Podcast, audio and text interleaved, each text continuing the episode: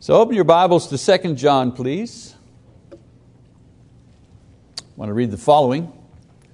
John writes, 2 John 9, Anyone who goes too far and does not abide in the teaching of Christ does not have God. The one who abides in the teaching, he has both the Father and the Son. The most important uh, discussion that we can ever have uh, with someone is the discussion dealing with the issue of salvation. How are you saved? What must you do to be saved? How are you to believe if you are saved? It's a conversation you can have with anyone because it relates to everyone. Everyone has a soul, everyone has an opportunity to be saved. Salvation is offered to everyone in the world. And so having that discussion with anyone else is the most important discussion that you can have. Now, in our society, there are a lot of different religious groups that are promoting their various beliefs, and even within Christianity, not all say the same thing when it comes to salvation. Now, we can't speak for other religions, but as far as Christianity goes, we have a clear and sure guide in our understanding of this subject and that clear and sure guide is Jesus Christ Himself. It begins with Him and it ends with Him. Unfortunately, not everyone says the same thing about salvation. And so, in order to clarify this issue in our own minds so that we can speak with one voice, one teaching, let us consider what Jesus Himself teaches about salvation using only His words spoken on the subject. Because a lot of times the discussion about salvation, and especially when it becomes a debate with someone, people go to Romans, and then they go to 1 Corinthians, and they go over here, and they, they jump all over the place, you know, which is fine, it's all inspired, it's all the Bible. But I thought, why not just narrow down what Jesus Himself said, just that, to see what exactly does the Lord Himself, who is the source of salvation, what does the Lord say about this? I believe that in this way we can lay aside what's traditional, what's popular, what's comfortable, and focus only on what Jesus actually said about how someone is saved. Hopefully, there'll be no argument after that. And so, Jesus, in order to be saved, Jesus said that one must come to Him for salvation. John chapter 10, verse 9. He said, I am the door. If anyone enters through me, he will be saved. Pretty clear, isn't it? He will be saved and will go in and out and find pasture. So the first thing that we see here is Jesus Himself speaking. And the first thing that one must do is come to Christ Himself for His salvation. No other person or thing can accomplish it. A scripture that refers to this, what Jesus says, is Peter. Peter says, And there is salvation in no one else, for there is no other name under heaven that has been given among men by which we must be saved. And so what is Peter doing? He's simply confirming what Jesus himself said. This is so because no one else in history has done for man in regards to salvation what Christ has done. You know, a lot of people have lived good lives. A lot of men and women have changed the course of their nations. Many have started religions, written wise words, but no one has dealt with the sin of the world through an atoning and purifying death, and no one has ever been resurrected from the dead as a verification that what he taught and did and promised was valid. What better proof can you have that what Jesus said was true than His resurrection? I mean, if you can resurrect somebody from the dead, you can do anything else. If you can resurrect somebody from the dead, that means you can resurrect me from the dead. So I'm, you know, I'm ready to believe you. In Matthew 10, verse 32, Jesus said that we must confess His name. And the point He's making is that in order to be saved, we must acknowledge first and foremost that only He can save us. Because if we got other saviors, well, He'd be just one of many. But He said, no, no, if you want to be saved, you have to come through me. Jesus also said that faith is necessary in order to be saved. Luke chapter 8. Now the parable is this the seed is the word of God. Those beside the road are those who have heard. Then the devil comes and takes away the word from their hearts so that they will not believe and be saved. So faith is necessary for salvation. Says who? Well, says Jesus. Once we've recognized that salvation is in Christ, it is found only in Him, then we must believe that what He says is true. Not just the intellectual assent that His sayings and His promises and work are valid and truthful, but a faith that uses His word as a basis for one's conduct and guarantee for personal salvation from death and condemnation. It's not just that I believe that Jesus was a good man or a good prophet, even that Jesus you know, performed miracles and so on and so forth. No, no. What I believe is that He accomplished my salvation. That only He, that's what I, the substance of what I believe. That's very important. A lot of people in the world believe Jesus is, was a good man, even a prophet. Muslims believe that. But the substance of the faith that they have about Jesus has no power to save them. It's not just who we believe, but what do we believe about Him? And Jesus said, you you need to believe that I'm the one that saves you. That's very important. Jesus pays us, human beings, the ultimate respect as human beings by allowing us to express our free will in regards to salvation by making faith one of the conditions. You need free will in order to believe. You know, robots don't have free will, but robots don't believe. Dogs don't have free will. Well, yeah, dogs can't be saved either, neither can cats or whatever. But human beings have free will. And if they have free will, it means they have the possibility of being saved. God the Father planned our salvation. God the Holy Spirit prepared the way for our salvation, and God the Son accomplished it on the cross, but divinity leaves room for our faith in order to complete it. It isn't much to say yes to the eternal God, but without that yes, the plan, the preparation, and the redemptive work of Christ is all for naught. Because in order to be saved, Jesus says that we first must believe. We need to say yes to God. We need to say yes to Jesus. I do believe, yes. Jesus also said that repentance was necessary for salvation.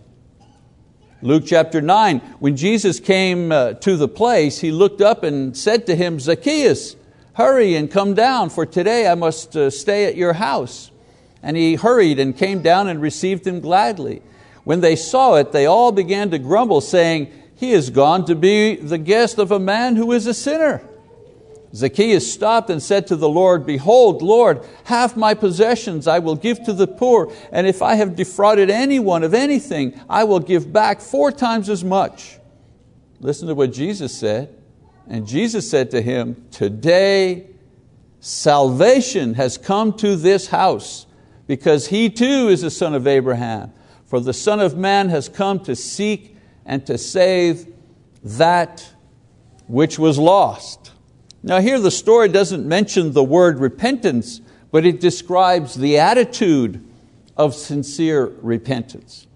Repentance is not just sorrow for the past. A lot of people are sorry for their past. A lot of people grieve over their past. Silly things they've done, bad things they've done, shameful things they've done. A lot of people like that. The, the, the, the psychiatrist's office are filled with people who have regret for their, for their past, but that's not, that's not repentance. Repentance is not just sorrow for past sins, but a change of attitude about sin in general. In repentance, we go from being lovers of self, lovers of sin, and the things of this world, to becoming lovers of God, lovers of righteousness, and lovers uh, of heaven and the promises that God will give us, lovers of righteousness, and lovers of those who are lost in this world. That's what repentance is. Jesus sums up the attitude in Mark chapter 8 when he says, and he summoned the crowd with his disciples and said to them, If anyone wishes to come after me, he must deny himself and take up his cross and follow me. For whoever wishes to save his life will lose it, but whoever loses his life for my sake and the gospel's will save it. There's salvation he's talking about.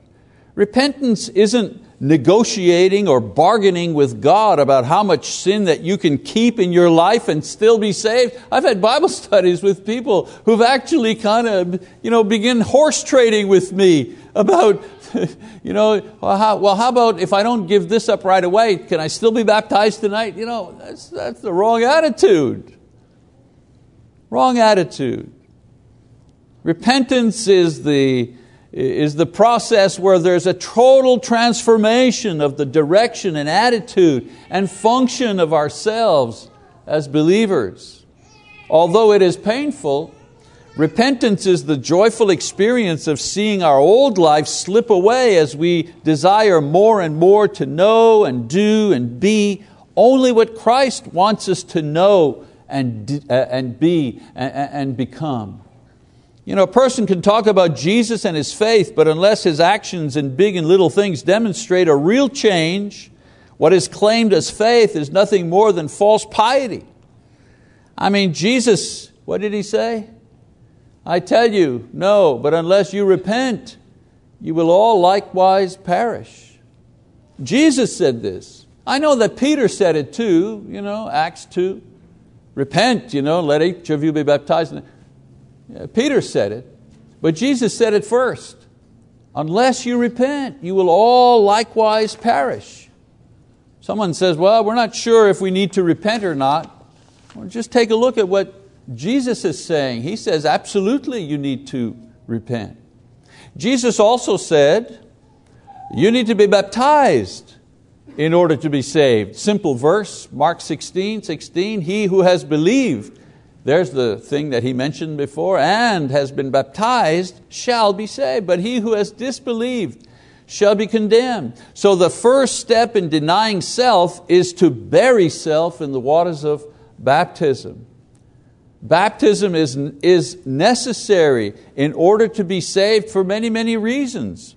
It's necessary in order to be saved because at baptism our sins are forgiven. Acts 2 verse 38. At baptism we receive the Holy Spirit. Acts 2 verse 38. At baptism we're added to the church. Acts 2 47. At baptism we put on Christ. Galatians 3:26. At baptism we are saved, literally saved. 1 Peter 3:21. You know, I get lots of mail and lots of comments uh, uh, on, the, on the Bible Talk uh, website, you know, stuff coming in all the time. And there's still people out there, they say, where does it, it's like playing T-ball sometimes, you know. Somebody will say, where does it say in the Bible that you need, you need to be baptized? Where does it say in the Bible that, that baptism is part of the process of salvation? And I want to answer, I don't, I want to be polite, but I want to answer, are you kidding me? I don't even know where to start to answer this question. There are so many references to this particular uh, thing in the, in the New Testament. Simple logic dictates that in order to be saved, one must be forgiven, right? Because who are the saved? Well, they're the forgiven. Logic dictates that those who have the Holy Spirit, well, they must be the saved because certainly the unsaved don't have the Holy Spirit. You get the point? The unsaved are not members of the church. The unsaved are not in Christ. The unsaved don't put on Christ. The unsaved don't have a clear conscience before God. And if all these things are connected to baptism, as the Bible teaches, then baptism is therefore necessary for salvation because without it, these things do not occur, and without these things, you cannot be saved.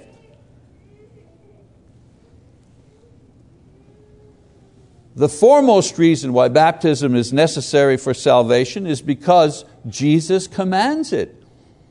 And He commands it in connection with personal salvation. He doesn't say it's an outward sign. You know, these people say, well, that's just an outward sign of something that has taken place in the past. And I always ask them, okay, where does it say that in the New Testament? I know where it says that in, you know, in, your, in your Bible study booklet at your particular church. All I want you to do is show me where it says that in the New Testament. Just show it to me. No, no, no one ever shows it to me. Why? Because it's not there. Some people say, well, it's just a ceremony. And you, know, you can do it or not, doesn't make any difference, really. Then why does Jesus command it? I mean, simple grammar. Mark 16, 16, that's an imperative sentence. If you school teachers and those of you who remember some of your grammar there, what's an imperative sentence? You must do this. Please sit down and be quiet. What is that?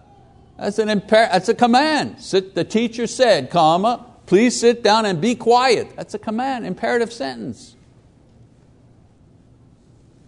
Repent and be baptized. That's an imperative sentence, a command. So Jesus himself doesn't say it's an outward sign or it's just a ceremony or it's unimportant, it's an unimportant ritual. Jesus connects baptism with salvation, not us. Some people say, oh, that's a Church of Christ doctrine. Really? Seems to me they were teaching it back in the first century. Yes, we are saved by faith, of course we are. But that faith must be expressed by our will. And Jesus says that this expression of our will, of our faith, is accomplished by repentance and baptism. Jesus is the one who draws this line, not the church. It's not Church of Christ theologians that have figured out that there is a connection between baptism and salvation. It's the New Testament that very clearly and openly shows us that time after time after time. Jesus also said that in order to be saved, you must endure to the end, faithful to the end. Again, I read Matthew 10. Brother will betray, here he's speaking to his uh, apostles. He says, Brother will betray brother to death, and a father his child, and children will rise up against parents and cause them to be put to death, and you will be hated by all because of my name. But it is the one who has endured to the end who will be saved. That's Jesus talking there. It's the one that endures to the end who will be saved. In this passage, Jesus is teaching His disciples about two cataclysmic events in the context of this passage. One, the destruction of Jerusalem, which would happen in their lifetimes. And the second, His coming, which would happen at any time, but would happen at the end of the world. The message for both events was similar, however. Only those who were faithful to the end would be saved. In these passages, he tried to prepare them by telling them some of the things they may have to suffer and endure.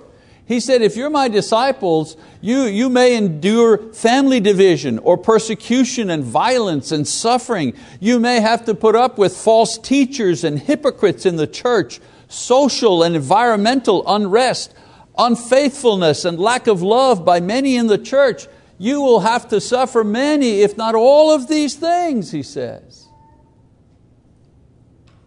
And then he finishes by saying, What? Despite all of these things that you may suffer, some or all of these things, only the ones who endure until the end will be saved.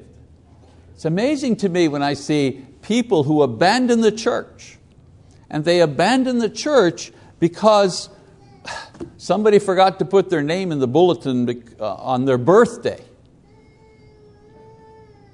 Or someone offended them in some, and it could be some very real way, some brother or sister said something which was unkind, or did something that was really not nice, you know, just offensive and hurtful, and for, because of that, oh, I'm done, I'm out of here. Really?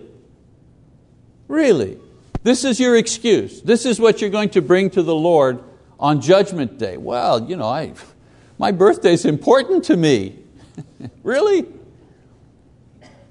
You haven't read this passage here where Jesus said you, you might be tortured, offended, killed, raped, you know, they may burn down your house, they, they can do all these things. And through all of this, if you remain faithful to the end, you'll be saved.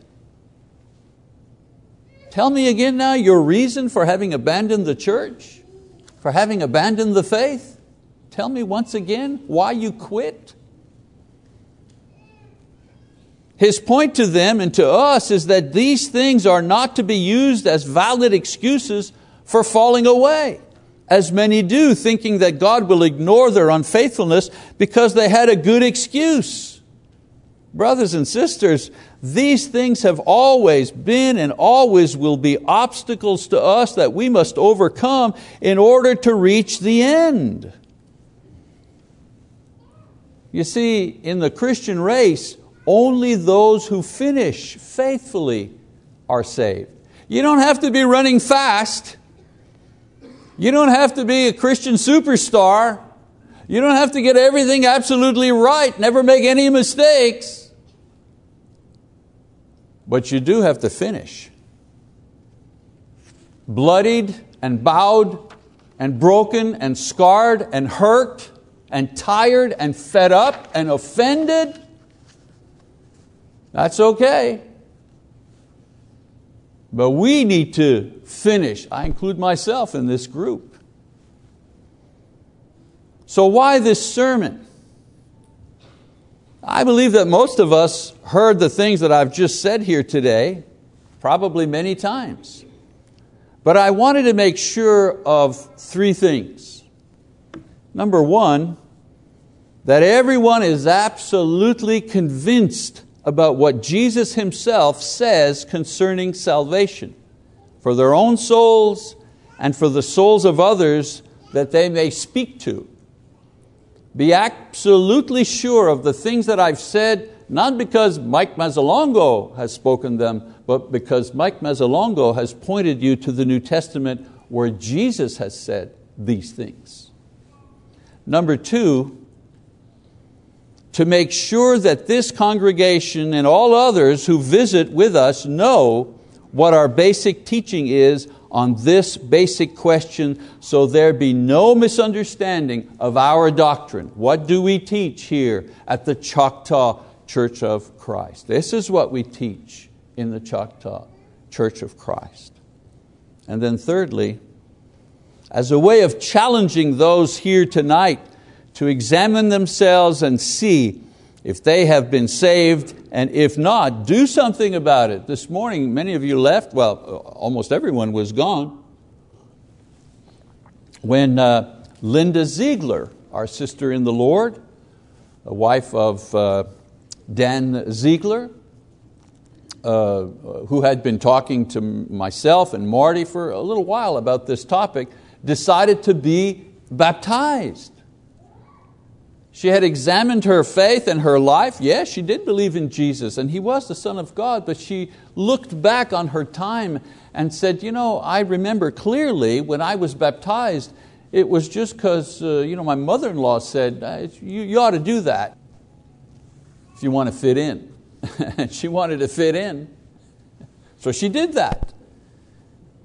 And as she heard the gospel over and over again, preached by many different people, it dawned on her that, you know what, I, I in no way was thinking of my sins being forgiven or receiving the Holy Spirit or obeying. None of those ideas were in my mind when I was baptized. And she understood, if you doubt, then remove the doubt. Be baptized in the right way for the right biblical reason. And there are many biblical reasons to be baptized. to obey Christ, to wash away sin, to receive the gift of the, uh, the Spirit, to put on Christ. To, you know, the, the Bible explains salvation in a variety of ways. Any one of those ways is fine. If you're baptized in order to obey Christ, but you don't quite understand yet that at baptism you will receive the indwelling of the Holy Spirit, it's okay. Because if you're baptized for a correct biblical reason, one of them, then you receive all of the gifts at baptism. That was my experience. I read um, uh, Mark 16, 16 as a young man. I said, you know, I didn't do that. I did not obey Christ in the way that the Bible says that I should. And so I was baptized. I was immersed the correct way for a, a correct Bible reason to obey Jesus in this matter. Mark 16, 16. And then months later, I was reading in Acts, and I noticed, wait a minute, it says here that when you're baptized, you receive the Holy Spirit. And I went to the one who had taught me and said, Do I need to be rebaptized you know, to get the Spirit? He said, Well, no, because you're going to be baptized a lot of times in your life. Because a lot of things happen at baptism. And that's good for you. You're discovering all the wonderful things that God gives to the one that obeys Him in this thing. And as you discover them, you realize you received all of those gifts. But if you were baptized because it was your birthday, okay, that's not a biblical reason. You know, the, the, the, I tell people, just be safe in your mind and your conscience and in your heart. Be immersed because immersion is the way to be baptized. And do it for a reason that's in the New Testament. You'd be good to, good to go. Belief in Christ and confession of His name, if you haven't done it, repentance of your sins if you haven't done it, be immersed if you weren't immersed, and be faithful, or return to being faithful if you were not. And finally, add just one last reason for this here before we close, and that's encouragement. Encouragement. This lesson is to encourage anyone here tonight to ask for prayer, certainly if they need the help of the church, to identify, of course, with this congregation as one member did this morning, and uh, to extend the hand of fellowship to anyone who wishes to do so. If you have any of these needs, or if you think you may have the need to be baptized, then you, know, you don't have to make a big dramatic thing and speak to any one of the elders, speak to anyone here, speak to myself or Marty or Mike, and we'll be happy to sit down, listen, share, study with you, look at the important passages that deal specifically with what you're thinking about to make sure that your salvation is secure. And I, you know, Marty was talking about having security, feeling sure about our salvation. Great lesson this morning, great sermon. And tonight, I'm giving you the building blocks to make sure that you feel that security. Every time that I felt insecure about my salvation, am I really saved? Oh boy, I messed up and this and that. Or somebody smarter, way smarter than me came along and you know, kind of broke down some of my arguments. I had to think back, you know, am I really saved? And then I would think back to November 1977 and say, wait a minute, I, I remember in November 77, I confessed that I did believe that Jesus was the Son of God, and then Jim Metter, that was his name, uh, immersed me in the water and I came up. So, yes, I'm still good to go. I'll never have to do that ever again. So, if you have any needs in those areas, we encourage you to come forward now as Brother John leads us in our song of encouragement. Shall we stand, please?